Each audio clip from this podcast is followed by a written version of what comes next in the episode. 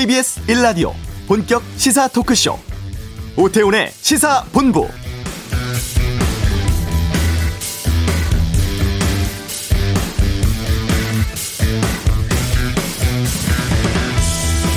내년 3월 대권을 향한 도전이 본격화하는 가운데 어제 민주당의 유력 주자인 이재명 경기지사가 대선 출마를 선언했습니다.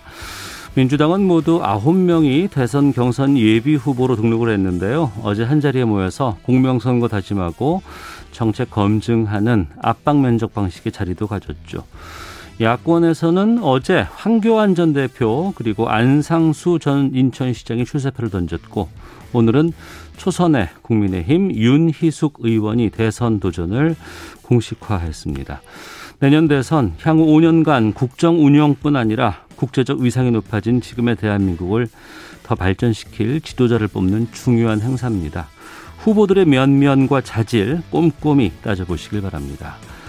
오태훈의 시사본부 대권 도전 선언한 후보자 인터뷰하고 있는데요. 잠시 후 이슈에서 더불어민주당 이광재 의원과 함께하겠습니다.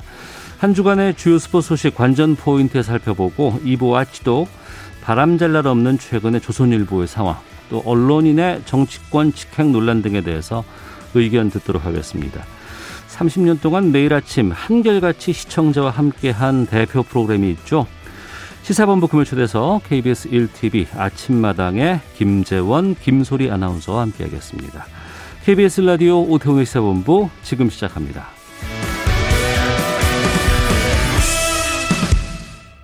네, 모두 9명의 대선 후보가 등록을 한 민주당에서는 오는 11일 예비 경선 1차 관문을 치르게 됩니다. 아, 후보들과 인터뷰를 하고 있는데요. 오늘은 후보 등록 첫날부터 단일화 발표를 하셨습니다.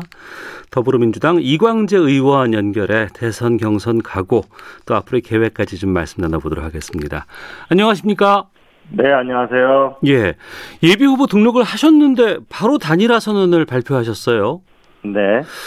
어떻게 이렇게 빠른 단일화 결단을 내리신 건지 궁금합니다. 네, 저는 민주당이 위기에 빠져 있다고 보고요. 예. 그 제가 좀 불리하더라도 결단이 필요하다. 음. 왜냐하면은 민주당의 경선에 전혀 관심이 없거든요, 지금. 예. 그 역동성이 필요하고 또 하나는 그 실용적 진보, 유능한 진보의 목소리가 커져야 되겠다. 네. 지금 많은 국민들이 일자리와 부동산 문제 때문에 너무 힘들어 하시잖아요. 예. 선생님 목소리를 좀 강화할 필요가 있겠다고 생각을 했습니다. 어, 그래서 단일화라는 카드를 꺼내 드셨는데 그러면 7월 5일 날 단일화 발표가 있다면서요. 네. 저 주말이 운명의 시간이 오고 있는 건데요. 네. 특히 저희 주변에서는 그 만류가 있었지만은 제가 볼 때는 정세균 후보와의 단일화를 해서 예. 뭔가 민생의 목소리를 좀 키우고 역동성을 키워야 민주당이 대통령 선거에 저는 이길 가능성이 높아진다. 어. 제의 유불리를 떠나서 무엇이 옳은가를 가지고 결단하자 이렇게 설득을 했죠. 예. 물론 그 참모 중에는 서운하게 생각합니다. 그렇군요. 아니, 힘주어 말씀을 하십니다만, 죄송합니다만, 정세균 전 총리면 빅3 이렇게 우리가 부르곤 했잖아요. 네. 아무래도 그쪽 여러 가지가 좀 유리하지 않을까 싶은데, 그렇지 않습니까? 상식적으로 모르겠죠. 근데 지금 국민의힘이나 국민들 이준석 대표가 되는 것을 보거나 국민의힘은 지금 기성 정치가 근본적인 변화를 꾀하는 걸 원하고 있는 거 아닌가요? 어. 새로운 나라와 새로운 기운, 새로운 시대, 새로운 세대 교체를 저는 원하고 있다고 보고 예. 그런 국민 민- 민심을 믿고 제 운명을 던지는 거죠. 음. 최근 총리님은 또 장점이 많으신 분이고요. 예. 민민할 수 있다고 생각합니다. 어. 제가 되면 네. 민주당을 국민들은 다시 보겠죠. 아. 민주당이 변하는구나, 세대 교체가 시작되는구나. 네. 이건 어마어마한 정치권에 저는 폭풍을 몰고 올 거라고 생각하고 그래서 민생의 목소리가 더 커져야 국민들의 삶이 훨씬 더 나아질 거라고 보고 어. 미래로 나갈 거라고 생각합니다. 일반적인 예상과는 다른 결과가 나온다면 이거야말로 커다란 뉴스고 또 관심을 집중시킬 수 있는 카드다. 그렇게 보지 않으시나요? 어, 단일화 방식은 어떻게 되는 거예요, 그러면? 어, 주말에 운명의 시간이죠. 네, 개량화할 수 있는 방법으로 할 수밖에 없을 것 같고요. 예. 그거는 그 구체적인 거는 제가 말씀드리는 거는 예의가 아닌 것 같습니다. 아, 그 방식 같은 것들이 공개되지는 않습니까? 네 네 그렇습니다. 아 그렇군요. 이제 국민의 뜻을 묻는 것이 합리적이겠죠. 예. 어제 민주당 대선 주자 9명이 함께하는 국민 면접 행사가 있었습니다. 네. 네. 이 자리에서 여러 후보들의 정책이라든가 비전 같은 것들을 확인해 보셨을 텐데 많은 분들이 이 자리를 뭐 온라인으로 한다고 하더라도 접속을 해서 확인하거나 하는 것들은 제가 확인해 보니까 그렇게 많지는 않더라고요. 그러면 좀 이 자리를 빌려서 좀 민주당 후보들의 정책들 가운데 이건 참 괜찮다 아니면 이건 정말 알리고 싶다라는 것들이 있으면 어떤 것들을 소개해 주시겠습니까? 주로 제 정책이라서 그래 주세요. 괜찮습니다. 예, 예. 결국은 국가는 잘 사는데 국민이 지금 힘들고 어려운 거잖아요. 네. 그러면은 저는 국민의 삶의 질 지표가 정치인의 성적표가 되는 나라 정치혁명을 만들자. 네. 일, 소득, 주거, 교육, 의료, 문화, 아이 돌봄과 어르신 돌봄까지 이 일곱 가지 지표를 만들어서 네. 대통령부터 시장 군수 구청장까지 1년에 한 번씩 성적표를 발표해서 음. 정치인이 성장하고 도태하는 나라를 만들어야 국민이 편하게 살 수 있다. 네. 왜냐하면 손흥민 선수는 우리가 축구를 잘해야 연봉이 올라가잖아요. 예. 송가인, 임영웅 이런 분들은 노래야 잘 노래를 잘해야 되고 음. 또 박인비 이런 선수는 골프를 잘해야 되는데 네. 치는 도대체 뭘로 평가를 받는가? 어. 유명해지면 갑자기 대통령 후보가 되고 이렇게 되면 결국 나라는 불행해진다. 예, 예. 네, 첫 번째고요. 두 번째로는 결국 국민들의 많은 부채를 지고 있는 거는 그 주택 문제와 아이들 공부시키는 건데 예.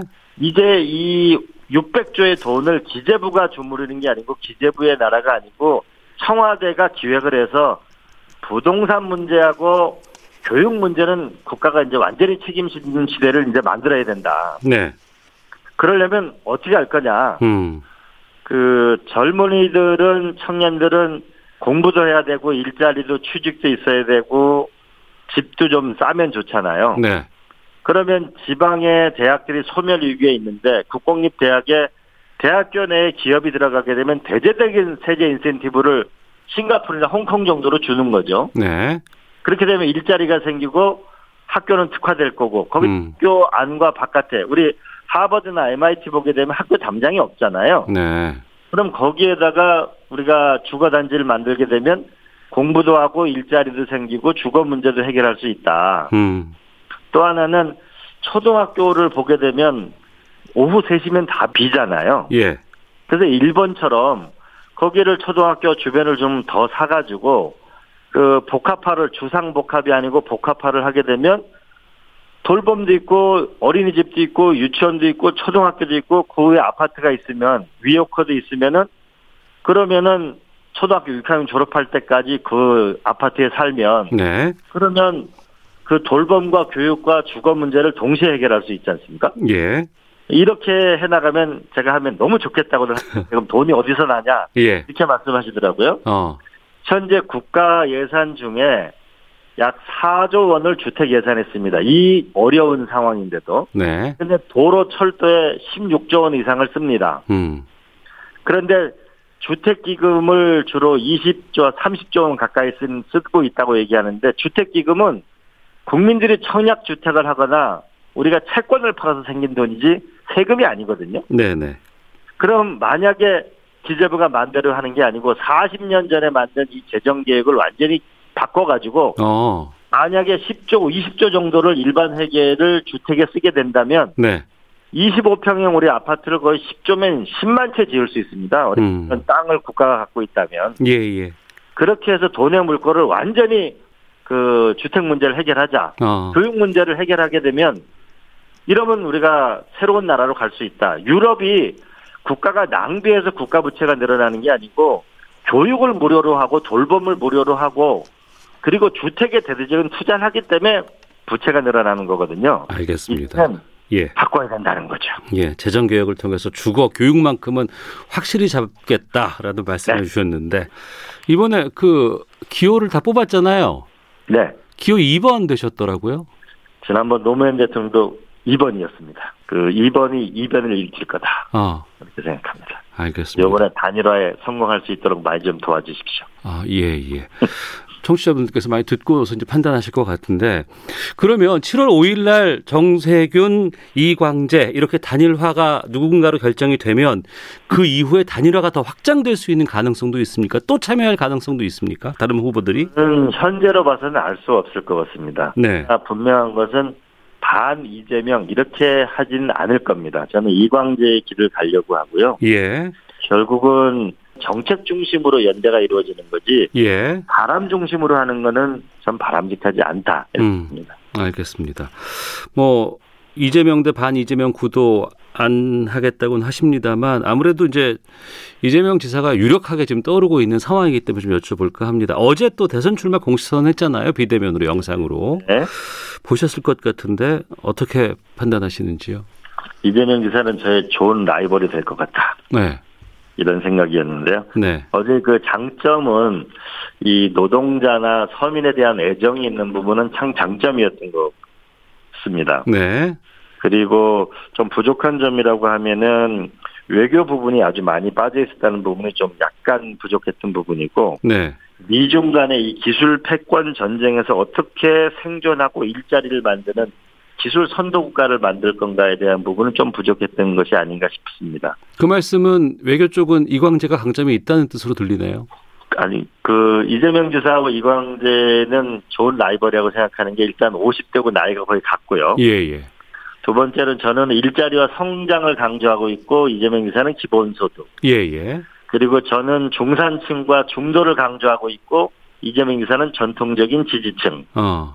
저는 청와대와 국회의원 생활을 했고 성남시장과 경기도지사를 했기 때문에 지방자치단체의 경험. 예. 저는 강원도지사를 했기 때문에 주로 지역의 어려운 점을 좀 잘 안다면 이재명 지사는 수도권의 단체장을 했기 때문에 수도권을 이해하는 능력이 있다고 볼 수 있습니다. 예. 그리고 제가 조금 더 자랑하면 안 되지만 20년 동안 예. 그 주변 국가들의 그 제 또래의 최고 지도자가 될 만한 사람들을 아주 공을 들였습니다. 왜냐하면 어, 예, 예. 미국, 중국, 일본, 러시아의 견제를 뚫고 한반도의 시대를 만들려면 어. 주장만으로 되는 게 아니고 이 외교라는 게 깊은 인간적 이해가 중요하더라고요. 네. 그러니까 2차 세계대전 때 루즈벨트 대통령이 그 처칠 수상한테 받은 편지가 음. 800통이거든요. 네. 예, 그런 면에서는 좀 더 강점이 있고 이 분열된 나라를 하나로 통합을 시켜야 되겠다는 그 열망은 제가 좀 더 강하지 않을까 어. 합니다. 예. 감사합니다. 뭐 그렇게까지 말씀하실 건 아니고요. 자, 그러면 지금 현재 지금 여러 가지 뭐 정부 정책이라든가 상황도 좀 여쭤보도록 하겠습니다. 문재인 정부의 가장 실패한 정책은 어떤 것을 꼽으시겠습니까? 저는 부동산 문제라고 봅니다. 네. 이 문제 해법은 지방의 균형 발전이 되지 않고는 수도권에 집중되면 길을 막을 수가 없습니다. 또한 음. 대규모 공급이 저는 길이라고 봅니다. 왜 그러냐면 네. 노르웨이가 주택 보급률이 180%입니다. 네. 그중에 자가 주택률이 80이고요. 음. 스웨덴이 120%고 자가 보유율이 70%입니다. 네. 근데 우리는 주택 보급률이 104%에 불과합니다. 그리고 이 104% 안에는 최소 주거도 많이 섞여 있습니다. 시대에 맞지 않는 집이 많은 거죠. 네네. 1인 가구도 많이 늘어났고 소득도 많이 늘어나지 않았습니까? 음. 예, 그렇기 때문에 저는 대규모의 저는 재정 투입이 필요하다고 보는 거고 이런 정도의 국가 재원은 충분하다. 그리고 아까 대학 도시 초등학교를 말씀드렸다면 네. 신설된 역세권은 이건 국가가 공공 개발을 해야 된다. 음. 더 나아가서 절대 농지 같은 것은 국가가 비축 제도를 만들어 가지고 경제 활동을 하다가 나중에 주택을 공급하는 방식으로 해서 저렴한 주택을 빠른 속도로 하는 것이 저는 국민 생활에 필요하다고 봅니다. 알겠습니다. 근데 그러면 문재인 정부가 출범하고 나서 많은 지지를 받고 기대가 있었는데 왜 부동산 못 잡았다고 판단하세요? 그 저는 이 부분에 저도 기재위 한 사람으로 저도 반성을 하는데요. 네. 그 이 주거 문제를 그 104%니까 충분한 거다. 어. 근데 주택 보급률이 60%안 되니까 이게 투기 문제로 봤던 것 자체가 잘못된 판단입니다.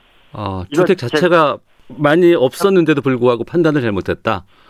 왜냐하면 노르웨이가 180%를 공급한 거거든요. 음. 서- 실제 훨씬 공급이 많아야 된다는 측면 하나하고 네. 두 번째는 주거 문제를 너무 복지 문제로 본 것이죠. 음. 실제로 현재 임대 아파트에 들어가 가지고는 많은 분들이 임대 아파트에 사시고 계시지만 사실은 더 질 좋은 3만 벌 시대에 맞는 주택을 원하는 거죠. 네. 그래서 주거 복지라는 측면으로 접근했던 부분이 또한 잘못된 부분이었다. 그리고 또 하나는 반지하나 옥탑방이나 이제 고시원이나 이런 부분에 대해서는 우리가 근본적으로 혁명적으로 버- 변화하겠다는 발상의 전환을 했어야 되고 그에 따라서 재정 계획, 돈의 흐름 자체를 완전히 바꿨어야 되는 부분이 좀 부족했다. 저는 대통령이 되면 일단 기재부의 나라를 끝내고 이 예산을 기획하는 걸 청와대에 들어와서 주택 문제와 부동산 문제는 국가가 해결한다. 네. 일자리 문제는 기업한테 확실한 인센티브를 주고 일자리와 세금을 얻어내겠다. 이 음. 기조입니다. 네. 이번에 김기표 전 반부패 비서관 임명이라든가 여러 가지 뭐 인사 논란들이 좀 꽤 지금 나오곤 있는데 이 부분은 왜 그렇다고 보세요? 첫 번째 문제는 대한민국의 인재 전체를 쓰는 시스템이 부족하게 돼 있어서 그럽니다. 어. 사람을 아름아름 쓰기 때문에 이런 문제가 하나가 생기는 거고요. 예. 두 번째로는 청와대가 이제 인사 검증 일을 그만둬야 합니다. 어. 왜 그러냐면 과거처럼 국정원 정보가 오지 않습니다. 네. 이제 경찰이 뒷조사를 하거나 새로운 정보를 가져오지 않습니다. 음. 그러면 조사할 방법이 없습니다. 네. 그래서 저는 총리실에 또는 제3의 인사혁신처의 제3의 기구를 둬서 음. 국가 권력기관에 참석해서 충분한 검증을 거기 해서, 해서 저는 청와대에 보고하고 국회에 보고해서 이제 적어도 국회 청문회 올 때 정도는 좀 그런 문제가 없이 우리가 와야 된다고 봅니다. 사실 청와대에 있으면은 정보를 다 아는 것 같지만 그거 권위주의 정권 시절입니다. 네. 이제는 시스템을 바꿔야 합니다. 알겠습니다. 그리고 우리가 이런 말도 있거든요. 청문회 제도도 바꿔야 되는 게 우리 친구들 중에 말이 많은 친구를 만나면요. 예. 너, 너 장관 후보 추천해준다, 너. 그래서 망신당하라는 거죠. 예. 그러니까 유능한 사람이 이안 오려고 그럽니다. 아, 그렇죠. 그런 게 있을 수 있겠네요. 그거 예. 미국처럼 예. 아예 별도 기관에서 제대로 검증을 해야 된다. 이제 대통령은 대한민국의 전체 인재를 쓴다라는 그 마음만 비워버리고 음. 청와대 인사 검증만 바깥에 냅두면 대통령 인사 춘천을 얼마든지 할 수 있잖아요. 네네. 예, 자기 사람을 쓰겠다는 이 생각을 버려야 된다. 아. 그런데 근데 우리는 새로운 과제를 안게 됐습니다. 윤석열 총장처럼 하면 네. 최재형 원장처럼 하면은 예. 전 국민의 인재를 어떻게 쓰죠? 어. 그 부분 대해서 좀 여쭤볼게요. 그러면 윤석열 전 총장의 행보라든가 최재형 감사원 전 감사원장 어떻게 보시는 거예요 지금? 저는 첫 번째로는 이 다른 직위가 아니고 대통령이 국가를 지키라는 일종의 사정의 칼날을 준 거잖아요. 네. 근데 그 사정의 칼을 가지고 현 정부의 그 심장을 찌르고 있는 거잖아요. 음. 이런 거 이걸 인간적 신의로는 어떻게 봐야 되는 것인지 네. 헌법기관인데 어. 그래서 임기도 다 헌법으로 보장돼 있는데 이거를 그만두고 와서 대통령 선거에 나온다는 게 어떤 의미가 있을까라는 생각이 하나가 들고요. 예. 두 번째로는 저는 사실 윤석열 엑스파일은 별 관심이 없었고 네. 파일을 보고 싶었거든요. 음. 근데 이번에 발표를 보면서 아, 이, 이 국민들은 정말 이 경제에 대한 불안감, 그다음에 미중 외교 전쟁에 대한 불안감이 큰데 아, 이게 너무 실망스럽다. 네. 그런 생각을 많이 들었습니다. 그래서 그 우리가 뻐꾸기라는 동물이 있거든요. 네. 새가 뻐꾸기가 이게 자기 집을 짓지 않고 남의 집을 뺐거든요. 예, 예, 예. 그래서 저는 국민의힘에 얼마나 많은 사람이 윤석열 총장이 그 가까운 사람들을 구속시켰습니까? 어. 근데 국민의힘에 들어갈 생각을 저는 해서는 안 된다고 보죠. 예, 예. 그래서 이제 뻐꾸기 정치를 저는 그만둬야 된다. 그리고 어. 지금은 국가 비전과 국정 파일을 국민에게 설득력 있게 얘기를 해야 된다. 저는 이미지 정치를 좀 그만했으면 좋겠다고 봅니다. 예. 그럼에도 불구하고 야권 주자로 우뚝 서 있는 건 왜 그렇다고 보세요? 현 정부에 대한 그 실망감이 큰 거죠. 어. 우리가 촛불로 이렇게 만들어줬는데 네. 우리의 이렇게 이렇게 일자리 부동산 예, 이렇기 때문에 우리가 이렇게 고통스러워하는 부분에 대한 국민의 실망감이 있고 그럼에도 불구하고 현재 민주당 지지도와 국민의힘 지지도가 비슷비슷한 걸 보면 네. 일단 정신 차리라는 거죠. 이제 유능한 진보, 실용적인 진보 좀 제대로 해보라는 게 국민들의 질책과 기대가 섞여 있는 거 아닌가 싶습니다. 알겠습니다. 시간이 다 됐습니다. 왜 이광재 후보가 대통령이 돼야 하는지 끝으로 한 말씀 해주신다면요. 저는 세계 미래를 가장 먼저 만나는 나라 대한민국을 만들고 싶습니다. 삶의 질 1등 국가가 돼서 국민이 좀 이제 정치 걱정 안 하고 좀 편안히 살았으면 좋겠습니다. 또 하나는 G7에서 G5, G3로 가는 기술혁명에 기초한 기회의 나라를 만드는 창업국가를 통해서 위대한 나라로 가는 저는 선도 국가가 되기를 희망하고 여기에 헌신하려고 합니다. 예, 알겠습니다. 여기까지 말씀 듣겠습니다. 고맙습니다. 좀 도와주십시오. 고맙습니다. 네. 네. 더불어민주당 이광재 의원과 함께했습니다. 자, 이 시각 교통 상황 살펴보고 돌아오죠. 교통정보센터 연결합니다. 임초희 리포터입니다. 네, 이 시각 교통정보입니다. 서울 양양고속도로 양양 쪽 화도 부근에서 오늘도 작업 중인데요. 남양주요금소부터 8km 구간 정체로 작업 여파가 계속 길어지고 있습니다. 중부고속도로 남이 쪽은 산곡 부근 3차로에 고장난 화물차가 서 있는데요. 도로 한가운데라 주의가 필요하고요. 하남부터 4km 구간 밀리고 있습니다. 이후로는 호법에서 모가 부근 차가 많고요. 호남지선 대전 쪽은 계룡 부근에서 정체가 심한데요. 이 일대 2차로에서 작업하고 있어서 뒤로 3km 구간 정체가 심합니다. 중앙고속도로 순천 쪽은 역시 작업 중인 칠곡 부근에서 짧게 지나기 답답합니다. 현재 서울 시내 올림픽대로 잠실 쪽은 노량진 수산시장과 영동대교 사이 제속도 못 내고요. 반대 공항 쪽으로는 한남대교에서 반포대교 사이만 막히고 있습니다. 강변북로 일산 방향은 원효대교부터 서강대교, 반대 구리 쪽은 성산대교에서 반포대교, 다시 성수대교부터 청담대교까지 정체입니다. KBS 교통정보센터였습니다.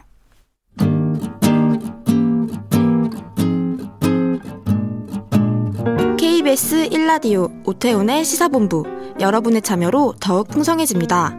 방송에 참여하고 싶으신 분은 문자 9730번으로 의견 보내주세요. 짧은 문자는 50원, 긴 문자는 100원의 정보 이용료가 붙습니다. 애플리케이션 콩과 마이케이는 무료고요.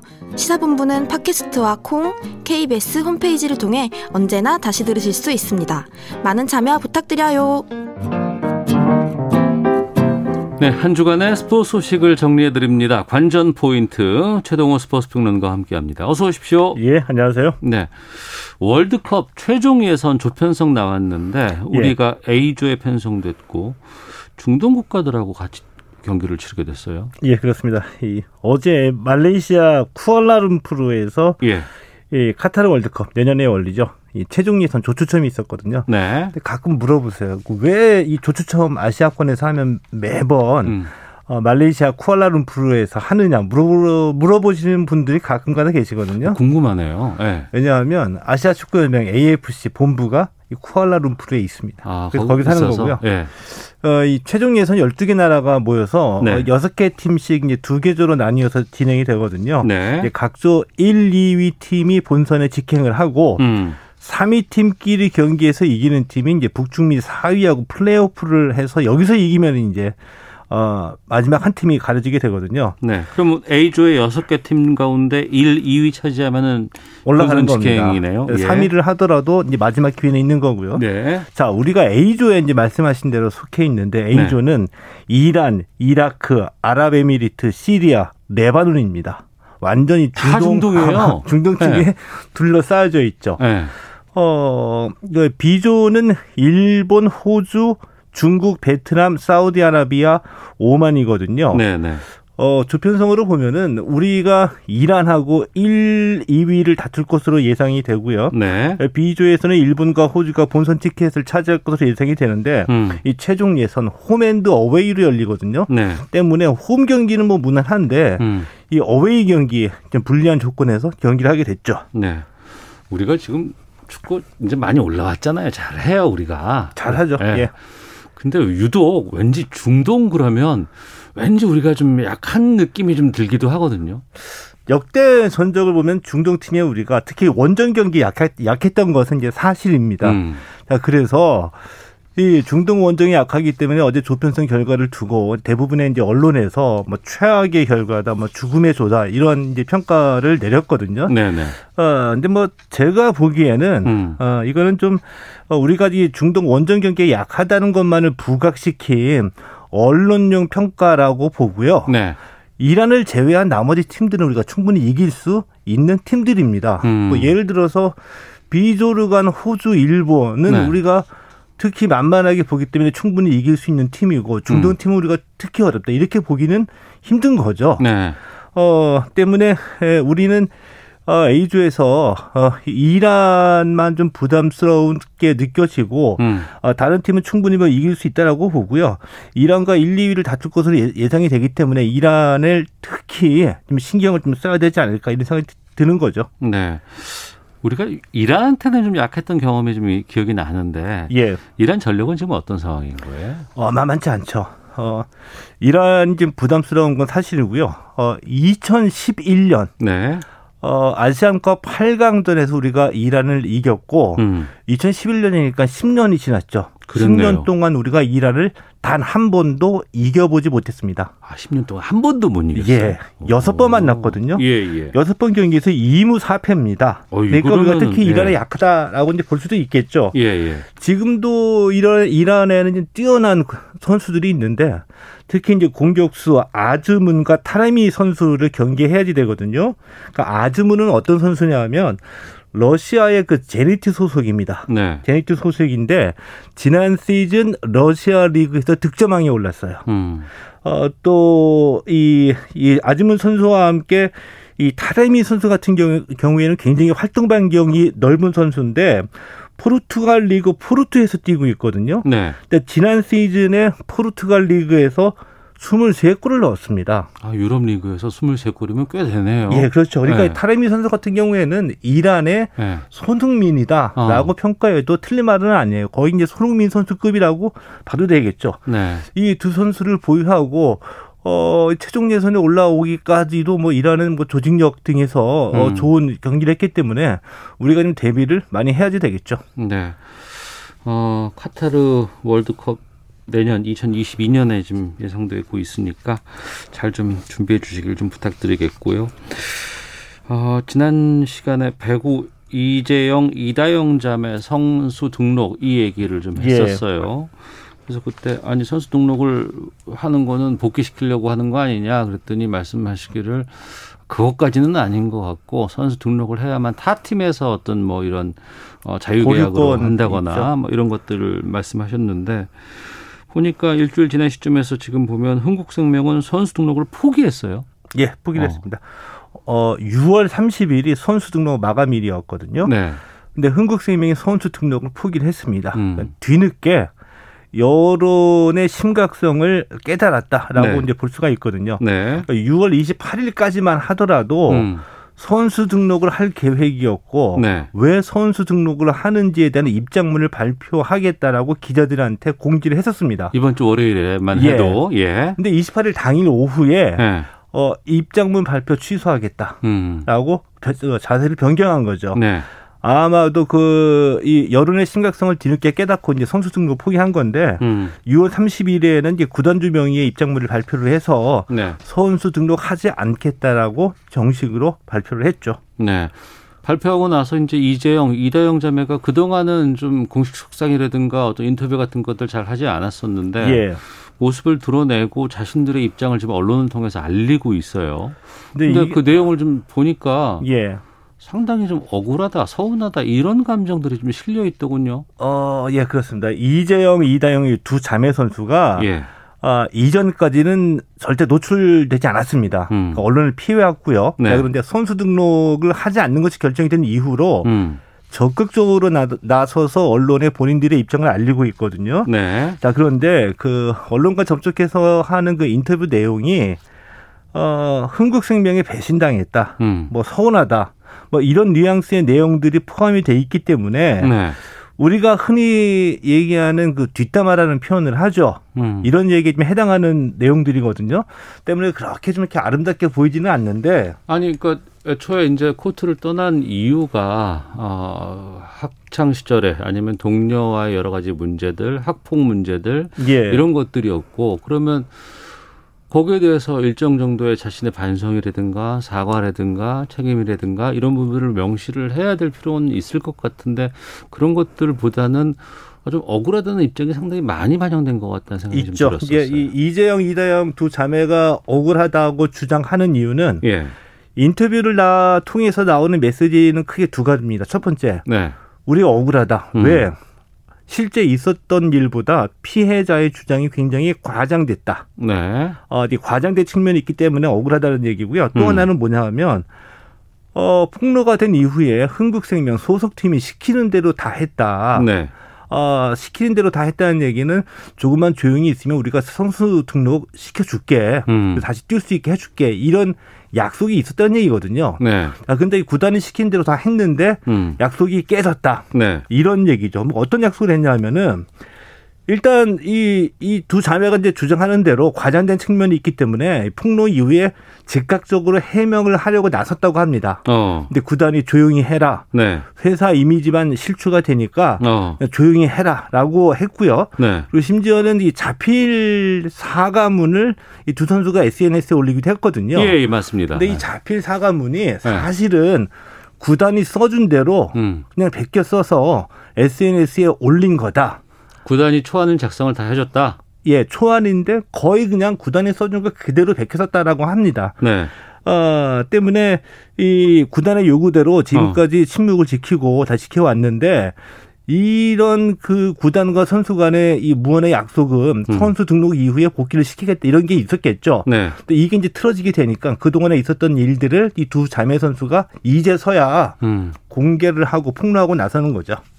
그 말은 그러면 구단이 시키는 대로 시키지 않았으면 어떤 행동을 했을까라는 궁금증이 생기네요. 어, 본인들이 주장, 주장하는 대로 예. 어, 이 폭로가 과장됐다라고 주장하고 있으니까 어. 본인들도 하고 싶은 것 하나 한 게 있거든요. 근데 그게 예. 뭐냐면 지난 4월에 변호사를 통해서 폭로자들을 고소한 거죠. 아, 그렇게 갈 수도 있었겠군요. 예. 앞으로 어떻게 될까요? 어, 이 선수 등록을 하지 않았기 때문에 이제 이 두 선수는 자유계약 선수로 풀려났거든요. 네.